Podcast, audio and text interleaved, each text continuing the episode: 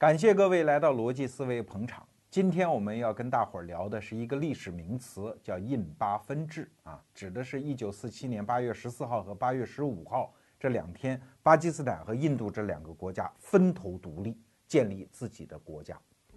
那按说这是第三世界人民掌握了自己国家和民族的命运，独立了，好事儿吧？英国人作为一个帝国主义者和殖民主义者，他们夹着尾巴逃走了，好事儿吧？本来应该是欢天喜地，但是熟悉历史的人都知道，就在这段时间前后，在印度和巴基斯坦的土地上发生了一场惨绝人寰的大屠杀。按照现在的不完全统计啊，大概是五十万人死于非命，一千多万人流离失所、无家可归，成为难民。一般来说哈，我们都有这么个印象：一次大屠杀都会冤有头债有主，哎，总得有人对他负责吧。南京大屠杀死了三十万人，日本军国主义负责；二战的时候犹太人被屠杀，纳粹党和希特勒对他负责。可是历史上就真的有这样的毒毒怪事儿哦？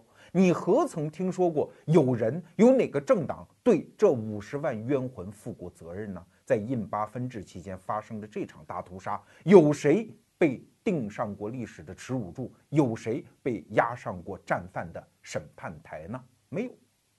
好奇怪吧？对，可是，在世界历史上，这样的事情也不仅仅是此一件哦。事实上，直到上个世纪九十年代，我们还看见过这样的惨剧啊。到九十年代的时候，我们逻辑思维绝大多数观众都已经出生了，几乎就是近在眼前啊。比如说，一九九四年，在非洲的卢旺达，两个世代为邻居的民族，一个叫胡图族，一个叫图西族，互相之间在两个月期间砍杀，死了一百万人。你能想象那种血流成河的样子吗？就在一九九八年，这个时间就更近啊！印尼的一些当地的土著砍杀华人，两三天的功夫杀了一千多人，而且这个数字也被国际社会公认为是一个严重缩水的数字。五千家华人商店被洗劫掉，你不觉得这样的事件发生很奇怪吗？为什么没人对他负责啊？因为他不是有组织的呀。它就是民间自然发生的呀！你想象那个场景啊，昨天还是把酒言欢的邻居，昨天还是到你商店里来打酱油的老主顾，今天就端着枪、提着刀、带着人冲到你家里，不由分说就杀，把你的妻子和女儿强奸。哎，怎么会发生这样的事情？它可不是一个发生在局部的事情哦，因为如果发生在局部，不会死这么多人。它一定是整个城市乃至是整个地区都陷入了这样的疯狂，才会有这样的事情发生呢。所以今天我们在讲印巴分治的时候，可不是在讲什么国际政治史上的一个小八卦、一个政治事件。我们想探求的是那些普通人、那些平民、那些世代本来是友好相处的邻居和朋友们，为什么？在什么条件下会凶残到这个地步来？这是我们今天节目想探寻的一个答案。那要说到这一点，我们就必须回到一九四七年的八月啊，我们来看看当时的印度的政治格局到底是什么样子。因为当时的印度还不是一个国家嘛，印度啊、巴基斯坦，包括我们今天的什么孟加拉啊，这都是一块，都叫印度，都是大英帝国的殖民地。它怎么就走到那个地步呢？这就得说到印度这个地方，印度这个地方可以说是世界范围内宗教品种最丰富的一个地区，什么印度教、伊斯兰教、锡克教、耆那教、仙教，还有基督教和佛教，你在这个地方都能找到。而且他们在地理分布上有一个鲜明的特征，叫后来者居上。这个“上”字呢，既指的是地图上的上下，就是南和北，也指的是政治权力上的上下。后来者权力就大。那为啥呢？这跟印度的地理结构相关。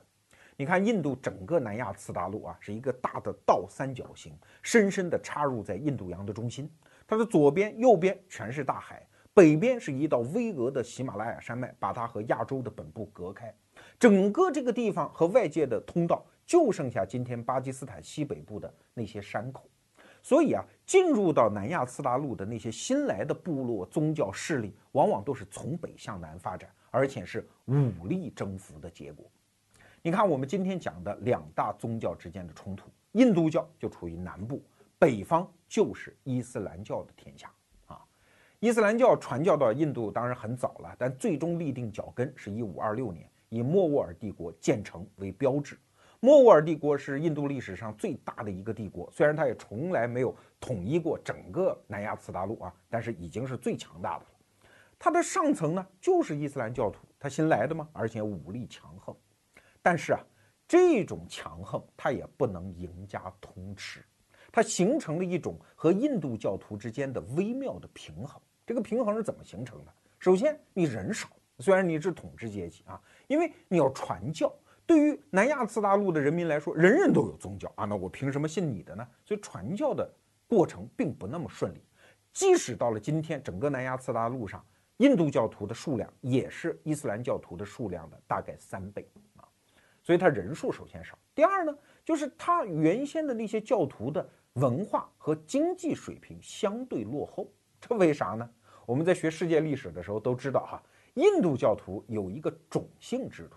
越到上层就越是那些什么刹帝利呀、婆罗门呐；越到下层就越是那些吠舍呀、首陀罗，甚至是不可接触的贱民。大家想一想，伊斯兰教有一个教义，就是只要入了教，大家都是穆斯林。穆斯林的意思就是兄弟啊，大家都是平等的呀。所以这种教义对于印度教的那些下层的种姓就非常有吸引力啊，往往是经济上、文化上比较差的人加入了伊斯兰教啊。所以你看，一方面是掌权的，但是人少，而且经济实力比较差；一方面呢，虽然人多，但是不掌权啊，虽然也比较富有，也比较有文化。所以在历史上，这两族之间形成了一种大致的平衡。那你说两种宗教之间有没有矛盾和冲突嘞？当然有嘛，只不过那个时候的人呐，都从属于小共同体，什么村庄啊、宗族啊，他没有我们今天大民族、大国家的概念。所以，即使有冲突、仇杀，甚至是死人，他也不是那种大屠杀呀，它的水平比较低。在日常场景下呀，双方仅仅是互相排斥、互相瞧不起，给你找点恶心，就停留在这个水平上啊。比如说，后来巴基斯坦建国的国父珍娜，这个人后面我们会反复提到他哈，他就讲过一句话，说印度教徒啊，表面上跟我们好着嘞，社交场合还能握个手，可是等我们穆斯林一转脸，他就跑去洗手，你说这是不是气死人呢？那穆斯林怎么报复嘞？你印度教徒不是奉牛为神吗？那好，我们吃牛肉啊啊！你不能拦住我吃饭吧？当着你面杀一头牛给你们看一看，气死你！那印度教徒怎么反报复嘞？你们穆斯林不是每天要祷告吗？需要安静的和真主交流啊！对不起，我跑到清真寺门口吹拉弹唱，拉个胡琴，吹个笛子，制造噪音，恶心你啊！所以你看，当时的冲突还停留在这个水平上。那通过什么机制演化成后来的势不两立，甚至要拔刀相见呢？这笔账就要记在英国人的头上喽。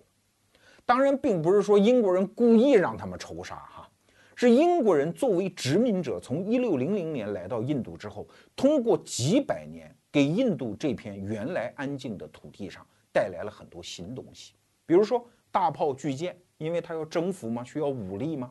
比如说现代化的经济结构，因为人家来就是要挣钱的嘛。还有就是现代化的政治、现代化的社会结构和现代化的精英阶层。你可以想象一下哈，英国人来了之后，他有很高的经济水平、文化水平，所以对当地的那些世家大族来说，这是很有魅力的。所以大家都纷纷把自己的年轻子弟送到英国留学。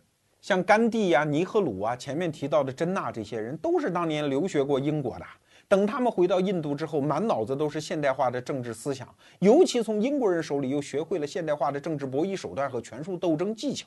而这帮人呢，英国人又特别欢迎。你可想而知哈，英国人人数少嘛。当他要统治如汪洋大海一般的印度人口的时候，他当然希望上层精英能够参与一回，帮忙一把了。尤其是这些留学过英国的人，那当然更欢迎了。所以在1885年就成立了国大党。国大党今天在印度政坛当中已经不是一家独大、一家通吃了。可是，在1885年的时候，那可是所有上层精英，尤其是留学过英国这些精英的大本营啊。可问题就来了。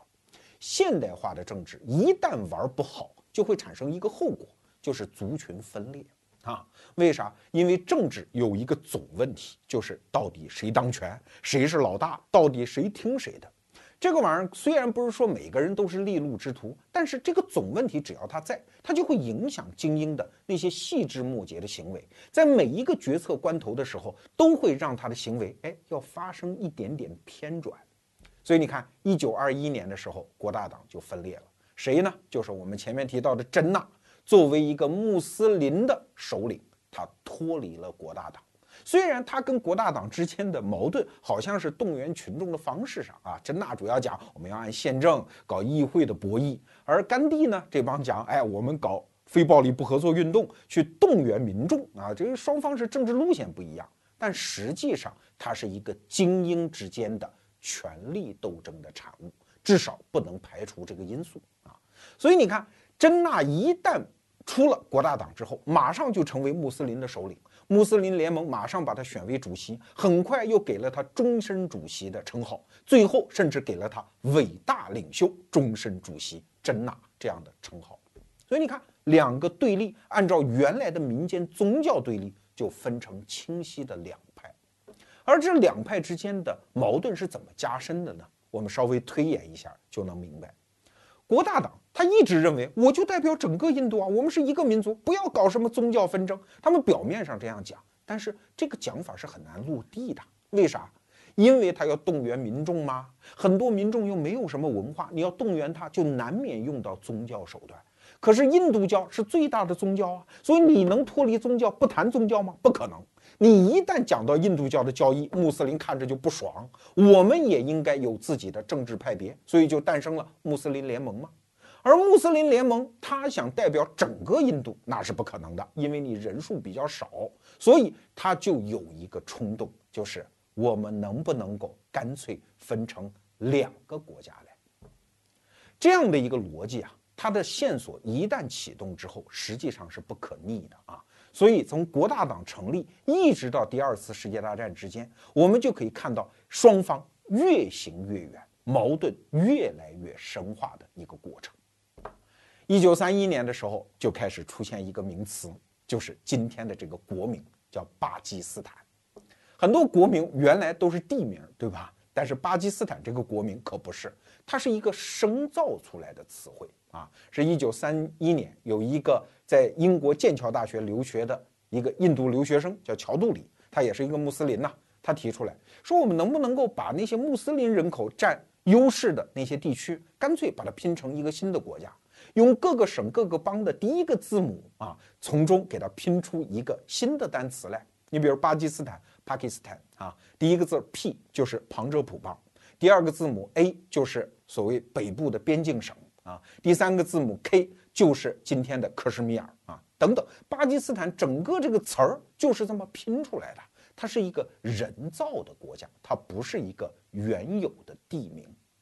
哎，你看这个矛盾就开始渐渐的演化成一个国家要不要分裂的问题了。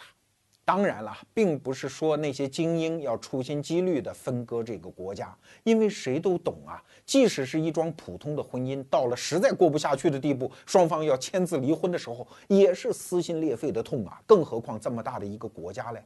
但问题在于啊，政治这个东西，它像一个磁场，权力斗争这个东西，它是一个巨大的诱惑呀。在这过程当中，就发生过一件事情啊，甘地。甘地大家知道，他是比较超脱的，而且他坚决地反对印度分裂啊，他无法忍受。他曾经说过这样一句话呀，说印度分裂，除非我死。所以他有一次就劝说这个尼赫鲁，尼赫鲁跟他什么关系啊？尼赫鲁认甘地为他的老师，他们之间的关系简直就是亲如父子啊。后来我们知道，印度的那个最大的政治家族甘地家族不是甘地的后人，是尼赫鲁的后人。但即使是这样的关系，甘地又何尝能让尼赫鲁在权力面前？退让半分呢？有一次啊，甘地就跟尼赫鲁商量哈，说这样，人家真纳不就是要权力嘛？咱们保持印度统一，咱把建国之后独立之后那个总理大位让给真纳，算了，咱国大党退后一步。尼赫鲁当时就不干了，说这个不行，我这奋斗半辈子就为了当这总理啊。所以你看啊，双方表面上争的是什么宗教啊、民族大义啊，但是翻开底牌一看。其实就是权力纷争嘛，在这样的纷争面前，以甘地那样的德高望重都不能让双方退步半分呐。所以话说到这儿，你就应该明白了，印巴分治这个国家的分裂，它是双方精英一旦按照现代政治逻辑走下去的，几乎是必然的一个结果。当然，你可能会问哈，那这过程当中有没有可能转机嘞？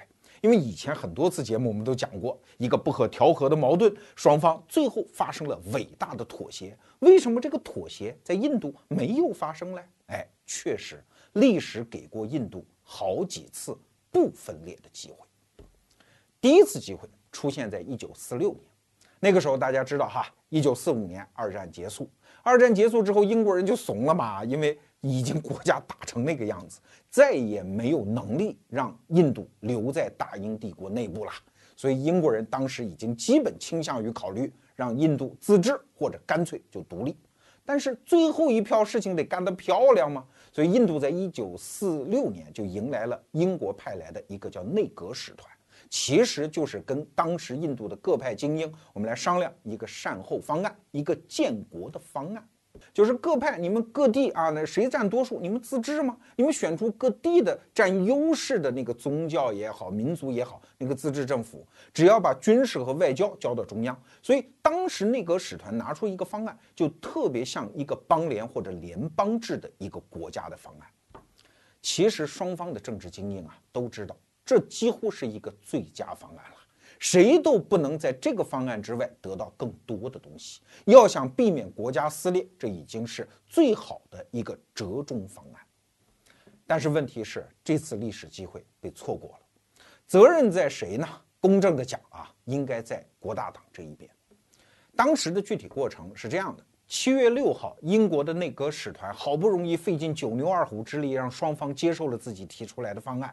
真纳这头也同意了，国大党也通过决议同意了。但是就在第二天，七月七号，尼赫鲁突然翻脸，哈，说我们不同意这个方案，从来没有什么最终解决方案，我们还要继续讨价还价，而且这是在一次记者招待会上公开说的。历史学家后来讲，这就是尼赫鲁一生当中犯下的最严重的一次政治错误，因为他觉得，哎，既然谈判嘛，讨价还价嘛，你这么容易就接受了，那我干脆强马驰驱，我再提点条件，没准你也能接受呢。但是他万没想到，真纳彻底被惹火了。你这不是耍我吗？昨天说好的事儿，你今天就不认，那我们双方还有谈判的诚意吗？这样吧，我们彻底回到原来建国的思路上来讲，不跟你玩了。你回你的花果山，我回我的高老庄，不玩了，分行李，散伙，就演化成了一场大屠杀。这是印巴分治过程当中的第一场大屠杀。这个屠杀一旦蔓延开来，大家发现谁都控制不了了，所有人都傻眼了。英国人回家扒拉扒拉算盘，知道啊，如果想在印度维持秩序，让大家平静下来，他需要投入的兵力是二战那个兵力是差不多的。而英国人现在哪有力气还打呢？二战刚刚结束嘛，所以英国人说算了算了，收拾行李，你们不走，我走。所以印度当时的英国总督啊，叫维维尔，维维尔就制定了一个行动计划。这个计划只有一项内容。撤侨不玩了啊！而且给这个行动计划起了一个名字，叫“疯人院行动”，就是哦天哪，这简简直就是个精神病院哈！我们现在没有精力分辨你们谁对谁错，疯子们你们打吧，我们跑了。这个情景就有点像美国的那种僵尸大片儿，整个大楼里面到处都是要吃人的僵尸，我们只有一个任务，不是跟他们作战，而是赶紧跑掉。所以这是第一次机会，就这么。可惜的丧失掉了。那第二次机会呢？是英国人派来了一个人，这个人在历史上也是大名鼎鼎，叫蒙巴顿啊。蒙巴顿这个人在历史上争议很大，就像高晓松先生在小说里面曾经评价过，他是一个妄人。那他是不是个妄人呢？我跟本期节目的策划人李子阳先生也商量过这件事情，也读了大量的资料，发现还真的不能这么简单的下结论啊。因为他同时代的人确实有人留下记录说他不靠谱，但也有人说他很靠谱啊，甚至有人评价他是那个时代很伟大的一个协调家，特别会协调各个方面的关系啊。所以你看，这是两极的评价。那谁让我们不跟他生活在同一个时代呢？我们无法亲身的感受他到底是个什么人。但是如果从常识上判断，我倾向于相信他不是一个妄人。为啥？我的道理是两个。第一呢？英国的这套政治制度，你一旦有过研究，你会发现哈，它在当时的世界上确实是最先进的。不能说它产生的人一定就很伟大，但是他确实很难产生一个妄人，让他平步青云到那么高的位置。蒙巴顿在当印度总督之前，那可是东南亚盟军的总司令啊，二战期间的哈。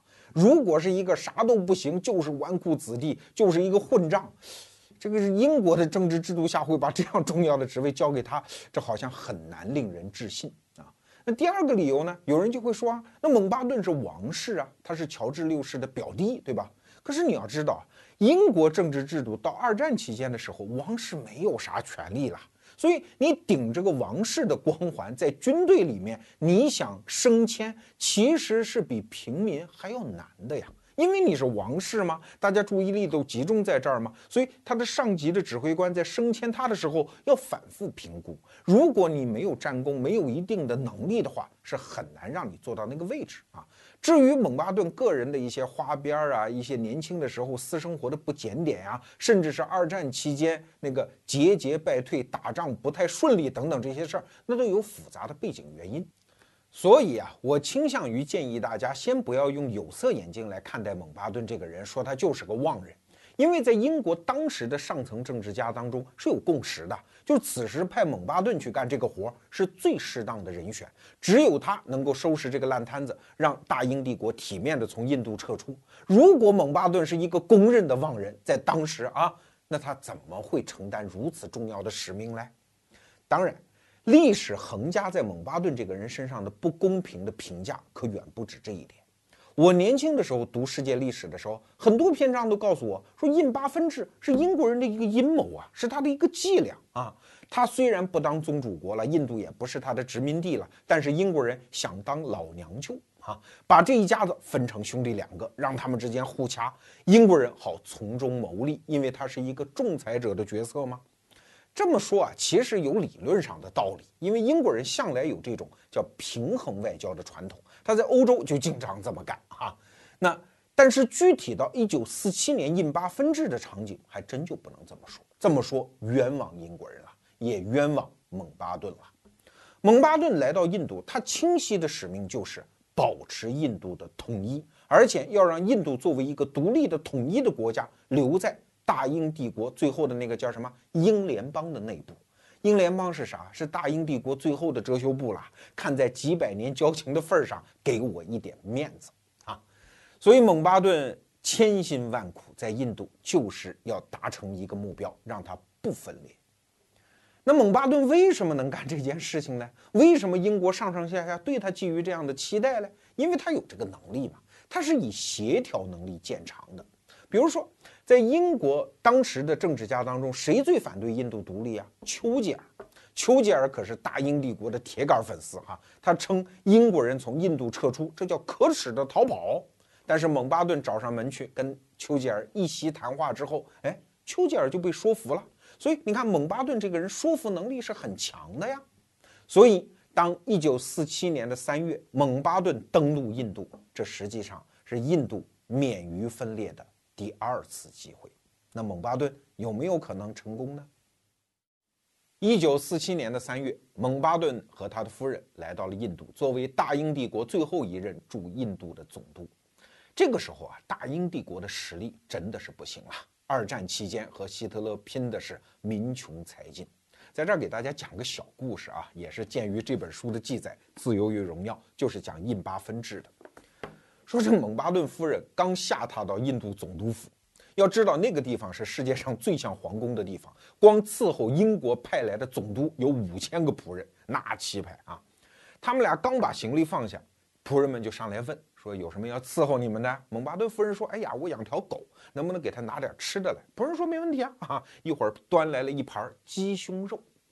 哎呀，这个蒙巴顿夫人一看这盘鸡胸肉，眼珠子都亮了，什么？让狗吃肉，我们英国人连肉都吃不上，居然你们让狗吃肉？这样，你们先退下，这狗我自己来喂啊！这仆人刚转身，蒙巴顿夫人一个箭步就进了卫生间，把这盘鸡胸肉给灭了啊！这鉴于历史的记载，也不知道是不是真的啊，但至少说明英国当时的国力真的是衰败啊，他不得不放弃大英帝国国王皇冠上的这颗明珠——印度。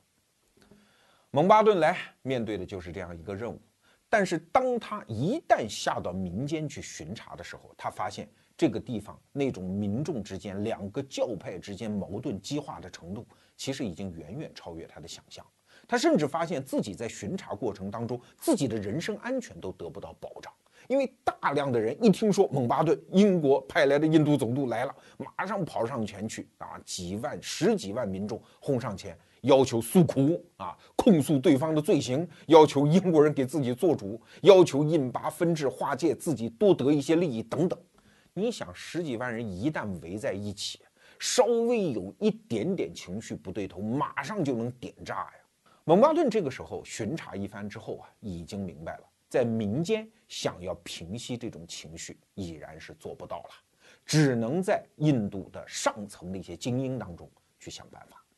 其中最难说服的就是这个真纳，但是蒙巴顿不怕呀，说我这个人最擅长的就是说服嘛啊，所以在一九四七年的四月的上半个月，他见了真纳六次，那真是巧舌如簧啊，把所有的利弊分析就一桩一件的摆在真纳的面前。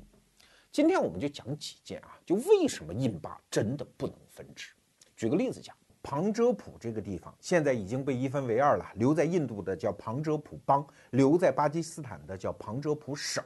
可它原来是一体的呀。英国人在这儿已经经营了几百年，修筑了密如蛛网的运河体系。这个地方是印度的粮仓啊，你可想而知啊，那种发达的农耕社会，老百姓的田地也是犬牙交错在一起。当地那种非常丰富的像毛细血管一样的经济协作系统。现在你一旦要用一道国境线给它给割开，那会发生什么嘞？原来双方啊村头递个钱就可以交易，现在变成了要交关税，所以对民生、对经济的那种打击到底能到什么程度，其实没有人心里有数。再比如说东部的孟加拉，现在我们看到的孟加拉国只是东孟加拉，它和西部的像印度现在的那个加尔各答，原来都是孟加拉呀，它是一个经济协作体呀。原来他们的分工是东孟加拉种黄麻，而西孟加拉就是加尔各答附近的那些加工厂，负责把它加工成工业品啊，把它变成麻袋呀等等。那现在如果你要用国境线给它割开，那会发生什么呢？所以英国的最后一任孟加拉省的省长就讲过一句话，说如果印巴一定要分治，那结果就是东孟加拉会变成世界上最悲惨的农村的贫民窟。这些结果，这些精英们，你们怎么考虑呢？还有一点，因为巴基斯坦我们前面讲过啊，它是一个人为制造的国家，它很多东西啊，它没有作为一个国家的基础啊。今天我们看到的孟加拉国这个地方，其实在印巴分治方案当中是属于巴基斯坦的啊。你今天翻开地图一看，它中间是隔着的，不相连呀。一个国家出现了一大块那么大人口存量的一块飞地，中间隔着一个敌对的印度。这样的国家怎么能维持呢？所以蒙巴顿就跟真纳讲说：“你信不信啊？只要印巴分治，孟加拉归了巴基斯坦，虽然按照宗教信仰的归属，他因为他穆斯林占多数嘛，啊，应该这么划分。但是你信不信？二十五年之内，他一定会分裂出去。”蒙巴顿这个人不知道怎么回事啊，说的就那么准。你看啊，四七年印巴分治，孟加拉划给了巴基斯坦。二十四年后，在一九七一年。东孟加拉独立了，现在就是孟加拉国呀。所以所有这些问题，当蒙巴顿摊到真纳面前的时候，真纳也看得见，哈哈。但是老僧入定一般，任你千言万语，我只有一定之规，我只要我的巴基斯坦，你说啥都白给。所以啊，擅长说服人的蒙巴顿，他也没有办法了，只好认了呀。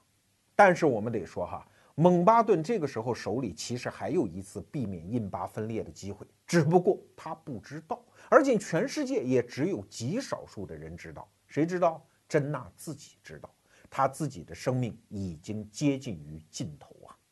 刚才我们讲的事儿是发生在一九四七年，其实就在头一年，一九四六年的五月份，真纳有一次在家里肺病大爆发，他的家人一看就很紧张，马上把他送上了火车，要到孟买去救治。而他的病情根本就等不到孟买，在中途就不得不下车，找了一个大夫给他看。大夫给他拍了一个 X 光片，一看，哎呀，这是肺结核晚期啊，根本就没治了。你老人家的生命最多还有两到三年。你看啊，这个时候就看得出一个政治人物在生命关键时刻的选择。如果是我罗胖子，一听这消息，那还干什么穆斯林联盟，还搞什么巴基斯坦建国？赶紧该吃吃，该喝喝，该度假度假啊！但是人家真娜是政治家呀，政治家想的是，我一定要利用好这两到三年，和生命一起赛跑，争取在我死之前让巴基斯坦建国啊！你看，这个就是人生境界不一样。所以后来为什么真娜显得那么固执，完全不听蒙巴顿的劝？我想跟这个因素也有关。但是你想想啊，如果蒙巴顿这个时候知道你已经快要死了，那就拖就是了，拖到你死为止呗。然后谈判不就好谈了吗？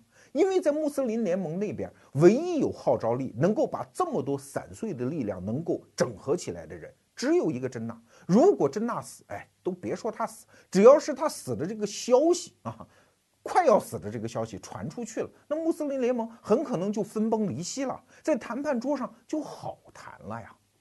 但是真纳和那个医生达成了一个攻守同盟啊，你一定要保守秘密。所以那一张 X 光片就永远的锁在了那个医生的保险柜里，而蒙巴顿这个时候觉得已经山穷水尽，我再也没有办法了。所以啊，蒙巴顿这个时候只好转念去想另外一条路。既然统一不成，那就怎么分嘞？这就出现了蒙巴顿方案——印巴分治。只不过蒙巴顿这个时候还面对一个大难关，那就是甘地啊。因为甘地原来讲过呀，如果印巴要分治，印度要分裂，除非我死。要知道，以甘地那样在印度民众当中的号召力，他只要反对，那什么蒙巴顿方案，你写多少字儿也是废纸一张。所以蒙巴顿最后必须说服甘地接受印巴分治。在一九四七年的六月三号晚上的七点钟，蒙巴顿和甘地谈了一个小时。在这过程当中，蒙巴顿当然是口若悬河，在那说了。甘地是一言不发啊，眼观鼻，鼻观口，口问心，一直不说话，不表态，一直到了时间到了，甘地说：“哎呀，我马上要参加一个公开的祷告，我得走了。”然后起身就走了呀。蒙巴顿看着他的背影，也不知道有没有说服他。然后甘地就到了那个公开祷告的现场，所有人都知道，这个时候甘地要表态啊，大家都等着。所以甘地啊，在祷告完了之后，就说了一句话。说，我建议大家反省一下自己，到自己的内心里去找一切事情的解释，然后就走了。这说明什么？说明甘地已经无奈地默认了印巴分治的现实。所以啊，蒙巴顿方案最后一个难关也过了。然后蒙巴顿一旦打听到哦，前方传来这个消息，甘地已经默认了，那好，赶紧召开记者招待会，说好，现在我们开始谈。印巴分治这个国家的分裂，这刚宣布这个消息嘛，有一个记者就问啊，说那啥时候分裂呢？按照英国政府当时的说法，应该到了一九四八年，就是第二年再去谈啊。但是要知道，这个时候蒙巴顿面临的是什么呀？所有人都希望他滚蛋，国大党希望你赶紧走，我们印度建国；巴基斯坦希望我们赶紧建国；所有的英国的侨民也希望赶紧撤出这个疯人院。所有的矛盾都纠结在蒙巴顿一个人身上，蒙巴顿也很难呐。好不容易到了这样的一个历史时刻，一个记者问他：“你们什么时候走啊？”谁还能等得到一九四八年的六月份，英国政府原来定的那个日子啊？所以蒙巴顿在那儿掐指一算，说：“这样吧，八月十五号，这个日子就是在这个现场临时定下来的。八月十五号什么日子？是日本人投降的日子。”啊，正好是解放日，那好，就作为印巴分治的那个纪念日，就那一天分吧。其实这个时候啊，所有人是松了一口气的。你看，大家都得到了该得到的东西，下面不就是分家吗？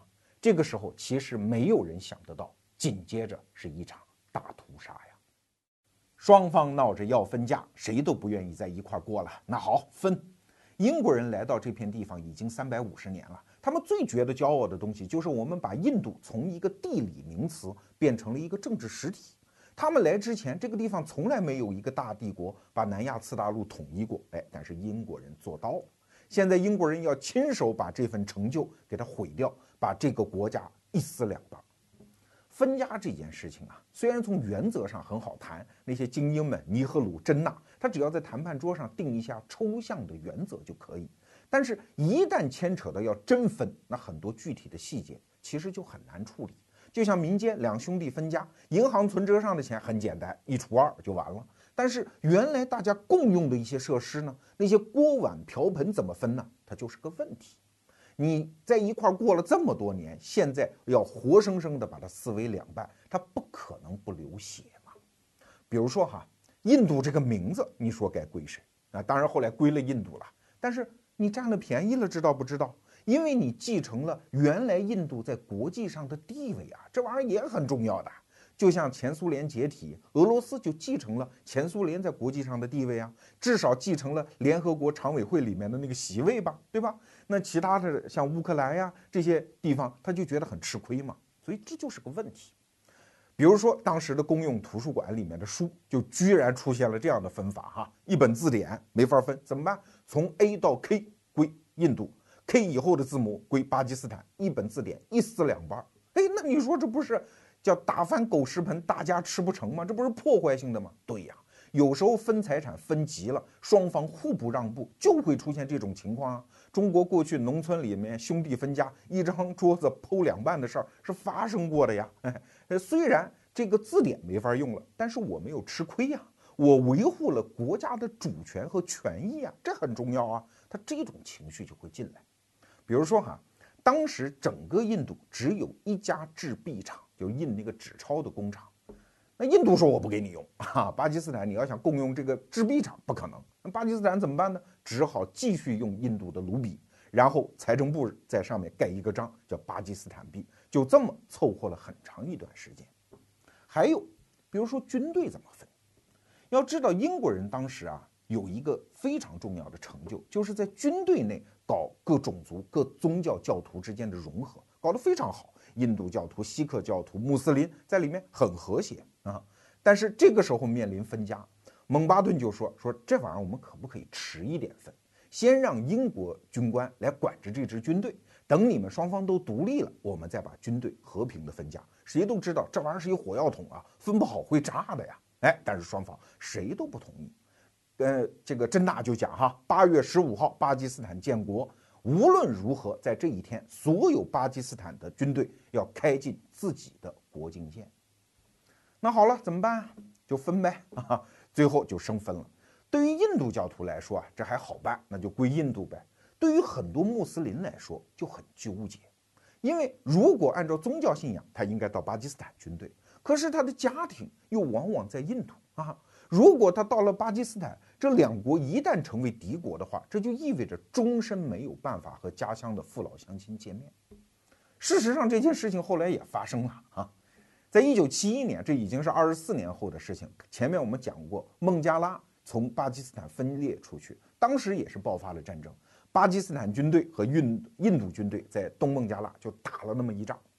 那打完之后呢，很多巴基斯坦的军队就当了印度军队的俘虏啊。双方一看，耶，这不是老熟人吗？二十多年前都是战友啊，所以双方迅速的就组织了一场板球赛，搞得还很欢乐，非常的联欢，搞得双方的那些政客都很头疼，说明显是剑拔弩张，你们还在前方搞联欢，这成何体统？你看这种事情就会发生。当然了，所有这些问题都简单，最最难受的一个问题。是领土怎么分呢？表面上的原则定下来，当然是民族自决啊，哪一种宗教教徒人口多，这个地方就归哪个国家。但问题是，像旁遮普啊，像孟加拉呀、加尔各答这些地方，它相互之间它分的没有那么清楚，所以这一道国境线怎么画？这道国境线，你要指望尼赫鲁和珍娜在谈判桌上谈清楚，那八百辈子也谈不完啊，不可能。所以这种情况下，一般你要是搁中国人哈，基本上就抽签决定了哈，就交给玉皇大帝决定。当时他们也没办法，总不能让上帝来画吧。所以双方想来想去，就想出一个办法，就是我们能不能请一个英国人来干这事儿，划分双方边界。但是有一个要求，就是这个英国人从来没到过印度，在印度一个人都不认识，对印度的所有情况、历史的、地理的完全陌生。哎，后来还真就找到这么一个人，是英国的一个很著名的大律师，叫拉德克里夫。这个人确实对印度很陌生哈，那他也知道啊，这个活是不能干的。但是这就得说到英国当时的精英啊，有一个清晰的、清晰的意识，就是我们对印度是有责任的。所以拉德克里夫说：“既然你们都说我合适啊，那我就来呗。”因为双方都觉得，既然你对印度那么不了解，又没有熟人，你至少不会偏袒。所以拉德克里夫就来到了印度。蒙巴顿见了面之后啊，就给了他一个抽象的原则，说你话是话啊，你要综合的考虑各个方面的因素。这句话好说啊，上牙一颗下牙，但是怎么执行呢？到底有哪些因素呢？不知道，蒙巴顿也不知道。所以拉德克里夫就提出一个要求，说能不能推迟一下这个时间呢？蒙巴顿一听就摇手，说不可能啊。然后拉德克里夫又给珍娜。和尼赫鲁打电话说能不能推迟呢？那是绝对不干，一定要八月十四号之前，你们滚蛋，我们分家。那好吧，这份工作就只能在案头作业了。于是，在印度那个炎热的夏季，从六月份到八月份，不足两个月的时间，拉德克里夫一个完全不知道印度情况的人，关在印度总督府的一个小房间里面，用铅笔在地图上画界。而且他几乎没有任何参考资料。首先，他根本不敢出门，因为只要他出门，马上就会被人包围，很多人就会上来做说客，要求他划界的时候考虑自己这方面的利益，所以干脆就闭门不出。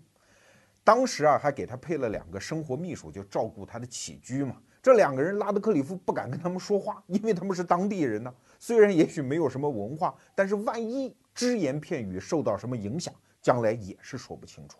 所以，大律师拉德克里夫只能用一支铅笔，在一张并不太准确的地图上艰难的作业。而且你要知道啊，他可是两眼一抹黑，什么都不知道。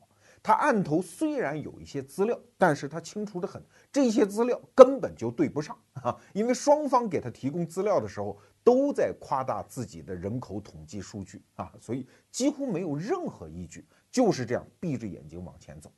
他那支铅笔在地图上每天要前进三十英里，这三十英里他只好发挥自己的想象力，哪儿是山峦，哪儿是河流，哪儿是村庄，因为他非常清楚，他的笔只要稍微歪一点儿，就有可能把一个原来印度教徒占多数的村庄划到巴基斯坦那边去了，也有可能把一家人的田地划成了两半儿。啊，这种情况随着他铅笔的每一次向前推进，都会随时发生。而且拉德克里夫心里非常清楚，这样的事情一旦发生，他的铅笔下就会有血光之灾呀。那个发生大屠杀、发生种族冲突、宗教冲突是他的责任。所以拉德克里夫讲啊，说我这个工作结束之日就是这两边厮杀屠杀之时。但是不管怎么样。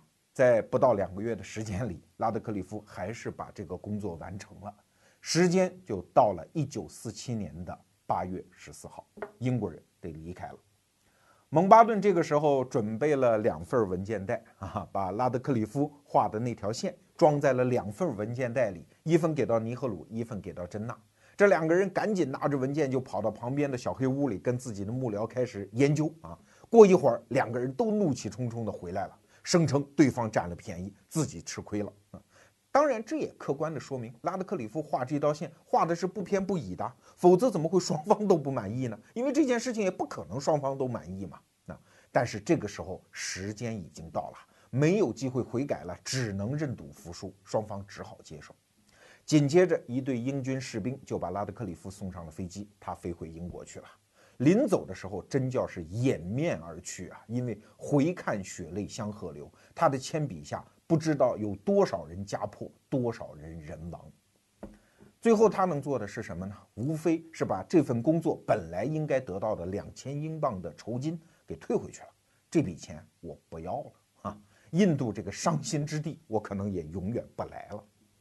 那紧接着就是印度准备国庆大典欢庆的游行。巴基斯坦第二天也准备建国的仪式，那英国人当然是黯然神伤的要离去了。一九九七年，我们在香港也看到过这样一幕啊，英国人下了自己的旗子，卷吧卷吧，准备走人。在勒克瑙这个地方有一个钟楼，这个钟楼啊，几乎是英国统治印度的一个圣殿。因为在1857年土兵起义的时候，有一队英军士兵在这儿被包围好几十天，最后还活着出来了啊！所以这个地方是他们心目中的圣殿。这个地方有一个旗杆，当时的那些官兵啊，就默默地把旗子给下下来，然后大家一起把整个旗杆连它的基座全部给拔出来，然后用水泥把它给倒上。什么意思啊？就是我们在印度待了三百多年，从此。这杆旗杆树立过的地方，再也不能竖其他的旗杆。英国人是走的黯然神伤啊。不过问题来了，蒙巴顿一直在提醒双方说，如果我们一走，你们搞得不好，这个地方会发生大流血、大冲突、大屠杀。双方都不信。尼赫鲁和珍娜都说：“你们赶紧走，你们走了，我们这儿就好了。”珍娜打过一个比方吗？说兄弟分家难免有一些冲突和纠纷。但是不要紧呐，只要分定了之后，大家还是亲兄弟。所以珍娜在印度的孟买有一所大房子，很值钱，他就没有卖嘛。他还打算将来还回来养养病啊，度度假呀，啊，还能够再见到一眼这个大房子。但事实上，他再也没有见过他呀。为什么？因为双方的那个大冲突、大屠杀真的就开始了。其实早在拉德克里夫在小密室里去划分地图的时候，在七月份。大屠杀已经开始了。等到拉德克里夫县发到了每一个地方行政官员的手里，很多印度老百姓突然发现：哎呀，我怎么在对方的领土之内啊？我的宗教信仰跟他们不一致啊！而这个时候，普遍的大屠杀已经把大家吓呆了，所以大量的人开始打起行李，开始纷纷的逃难。因为拉德克里夫这道线把五百万印度教徒和锡克教徒划在了巴基斯坦境内，同时也在。旁遮普邦把五百万穆斯林划在了印度境内，这些人就开始逃亡。那逃亡的过程当中，当然也有善意的过程啊，比如说也能看到这样的瞬间：两队人在路上默默地走着，当大家停下来休息的时候，大家都顺便把自己原来在家乡的地址告诉对方，说你可以到那儿去住，那儿我还有一所破房子，你可以暂时安身。这样的情景也有，但是主流的是什么？主流的就是杀呀，这样的大屠杀持续了很长时间，我们就不去描述了，因为看那个干巴巴的数字是没有意思的。保守估计死了五十万人，给大家讲几个瞬间啊。有一列火车是从印度开往巴基斯坦的，其中有一个人就发现啊，有一个锡克教的教徒中途上车，给那个印度教的司机哈给他塞了一笔钱，所以这个人就很警觉，去找到了这个车上唯一的一个英国人。而且是一个军人啊，他是个中尉。这个中尉一听就知道是怎么回事了，一定是让这个司机到某个站或者中途某个地方把车停下来，然后一帮锡克教、印度教的暴徒上去把穆斯林全部杀光。所以这个中尉啊，就拿出枪来顶着这个印度教徒，就这个火车司机的太阳穴，说你不准停车，你停车我就毙了你啊！但是到了一个车站的时候，这个印度教徒的司机。还是踩下了刹车，那这个英国中尉还是眼疾手快，迅速用枪托一把把这个印度教徒司机给击昏，然后让人把他捆起来，然后自己他也不会驾驶火车，但是看也看会了嘛，很简单嘛，就是踩着那个加速踏板，轰隆轰隆的通过了这个火车站。站台上那些本来已经埋伏好的锡克教的暴徒，已经拿着刀拿着枪准备上车砍人的那些人啊，是眼瞅着火车是呼啸而过。等这列火车到了巴基斯坦境内的时候，这个英国中尉下车的时候，车上七千名穆斯林给他献上了一个花环，这个花环是用大家从仅剩不多的行囊里掏出来的钞票编成的花环，戴在了他的头上。而当英国人撤离的时候，他们在各地都听到这样的呼声，在难民的人群中说：“英国人能不能不走啊？”因为你们几百年虽然在奴役这个国家，把它当殖民地，但是至少还有活命的机会啊！他不会被这样像狗一样的杀掉啊！那这样的大屠杀当时是到处都发生。那你说为啥？表面上看是因为宗教的因素导致双方势不两立，但是实际上在这片土地上，双方已经和平相处了那么多年啊，凭什么在这个历史关头会发生血流成河的大屠杀嘞？你只要稍微推理一下，你就会发现，所谓的宗教因素，它有的时候就是个借口，就是个诱因。真正导致大屠杀的是另外一根逻辑链条。我们不妨帮大家推演一下这个逻辑链条啊，这里面有三个魔鬼。本来啊，大家和平相处，你念你的经，我信我的神。虽然宗教信仰不一样，但是各过各的嘛，有什么问题嘞？顶多是互相排斥。但是这个时候，第一个魔鬼就会出现，叫政治动员。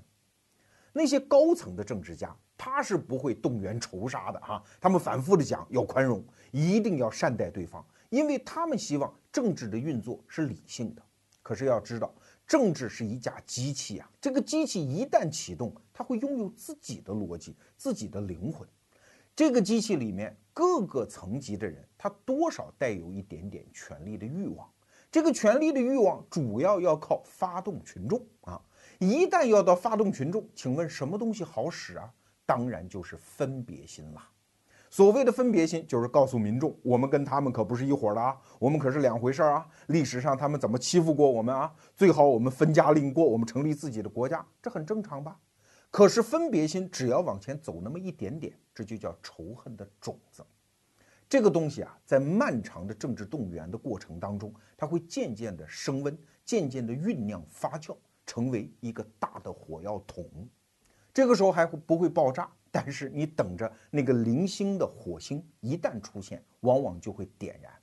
比如说哈，我们举个例子，比如说某一派的一个人的儿子强奸了另外一派人的女儿。这本来就是个治安事件，该杀杀，该判判，对吧？但是双方的政治动员的结果就是大家都不怎么看问题了，这变成了一个族群对立。刚开始互相静坐呀、叫骂呀、推搡啊，就难免发生械斗。一旦械斗，就有可能死人。一旦死人，整个火星就会把整个火药桶炸开。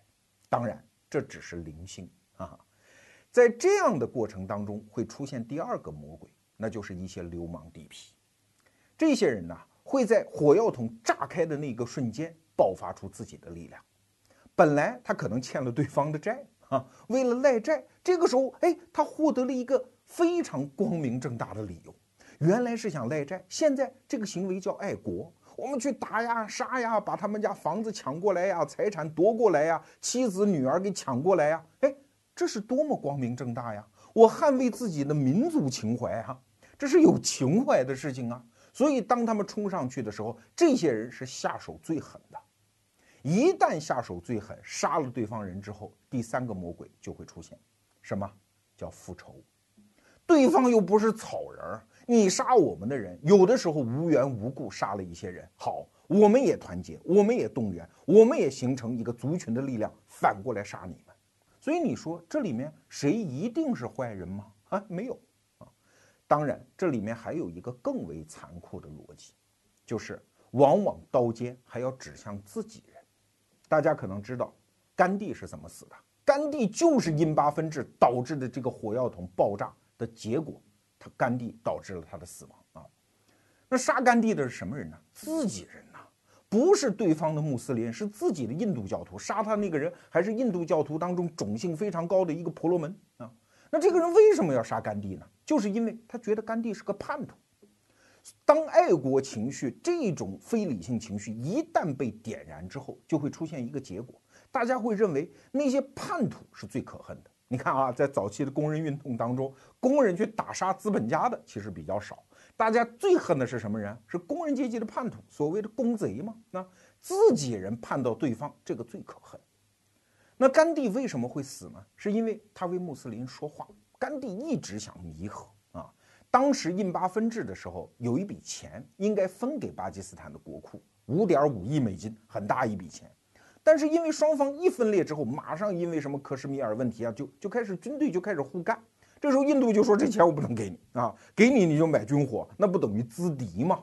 所以等所有的冲突平息之后，我再把钱给你。”这时候巴基斯坦就不干，这时候甘地就出来了。甘地用的又是自己的老招啊，绝食，说：“你们不停止仇杀，你们不停止抢穆斯林的财产，你们不把这五点五亿美金划给人家巴基斯坦，我就绝食不吃饭。”所以最后印度政府也没办法，说：“说行行行，我答应你啊，把五点五亿美金就还回去了。”甘地就停止了绝食，哎，他又获得了伟大的胜利。可是，这是他一生当中最后一次用绝食这种办法来获得胜利了。为什么？因为对于那些印度教的极端分子看来，甘地是个叛徒。就是因为你同意印巴分治，就是因为你保护那些穆斯林，背叛了我们的民族和信仰，所以我们要干掉你。于是，甘地就在一声枪响下倒在了血泊之中。所以你看，整个这个逻辑多么的无厘头啊！本来是和睦的邻居，仅仅因为宗教信仰不同，就因为这个逻辑链条的启动，最后变成了大仇杀，甚至杀到了自己人的头上。好了，今天这个悲惨的故事已经说的实在是够长了。那我们想说什么呢？其实无非想说两点：第一，当有人用理想主义来煽动民众的时候，我们一定要有一点点警惕。因为他永远会告诉我们，这个世界怎么样一下就马上就好了。在一九四七年的时候，有一些政治精英就会告诉印度人民和巴基斯坦人民说，只要独立，英国人走了，这个世界就好了。这个世界会那么简单的好吗？理想是一个好东西，但是理想很丰满，现实很骨感啊。当那么多技术性的因素没有那种理性的力量一丝一毫的去解决的时候，理想主义这个东西，它往往会走向。它的反面，第二，就是那些政治精英啊，我们指的不是普通的精英，是带有一些政治理想的精英。他们为了获取一些权利，他们的行为就会在一丝一毫的那个细节上发生偏转。这种偏转一旦发生，他们往往就不是真的为了这个国家、这个民族，他们是为了自己的一己私利。这个话说的有点不客气，但是往往真相就是这样。他们会不惜一切的去动员民众，撒下一把火种。虽然他不愿意看到大屠杀，但是事实上，你虽不杀伯仁，伯仁有你而死啊。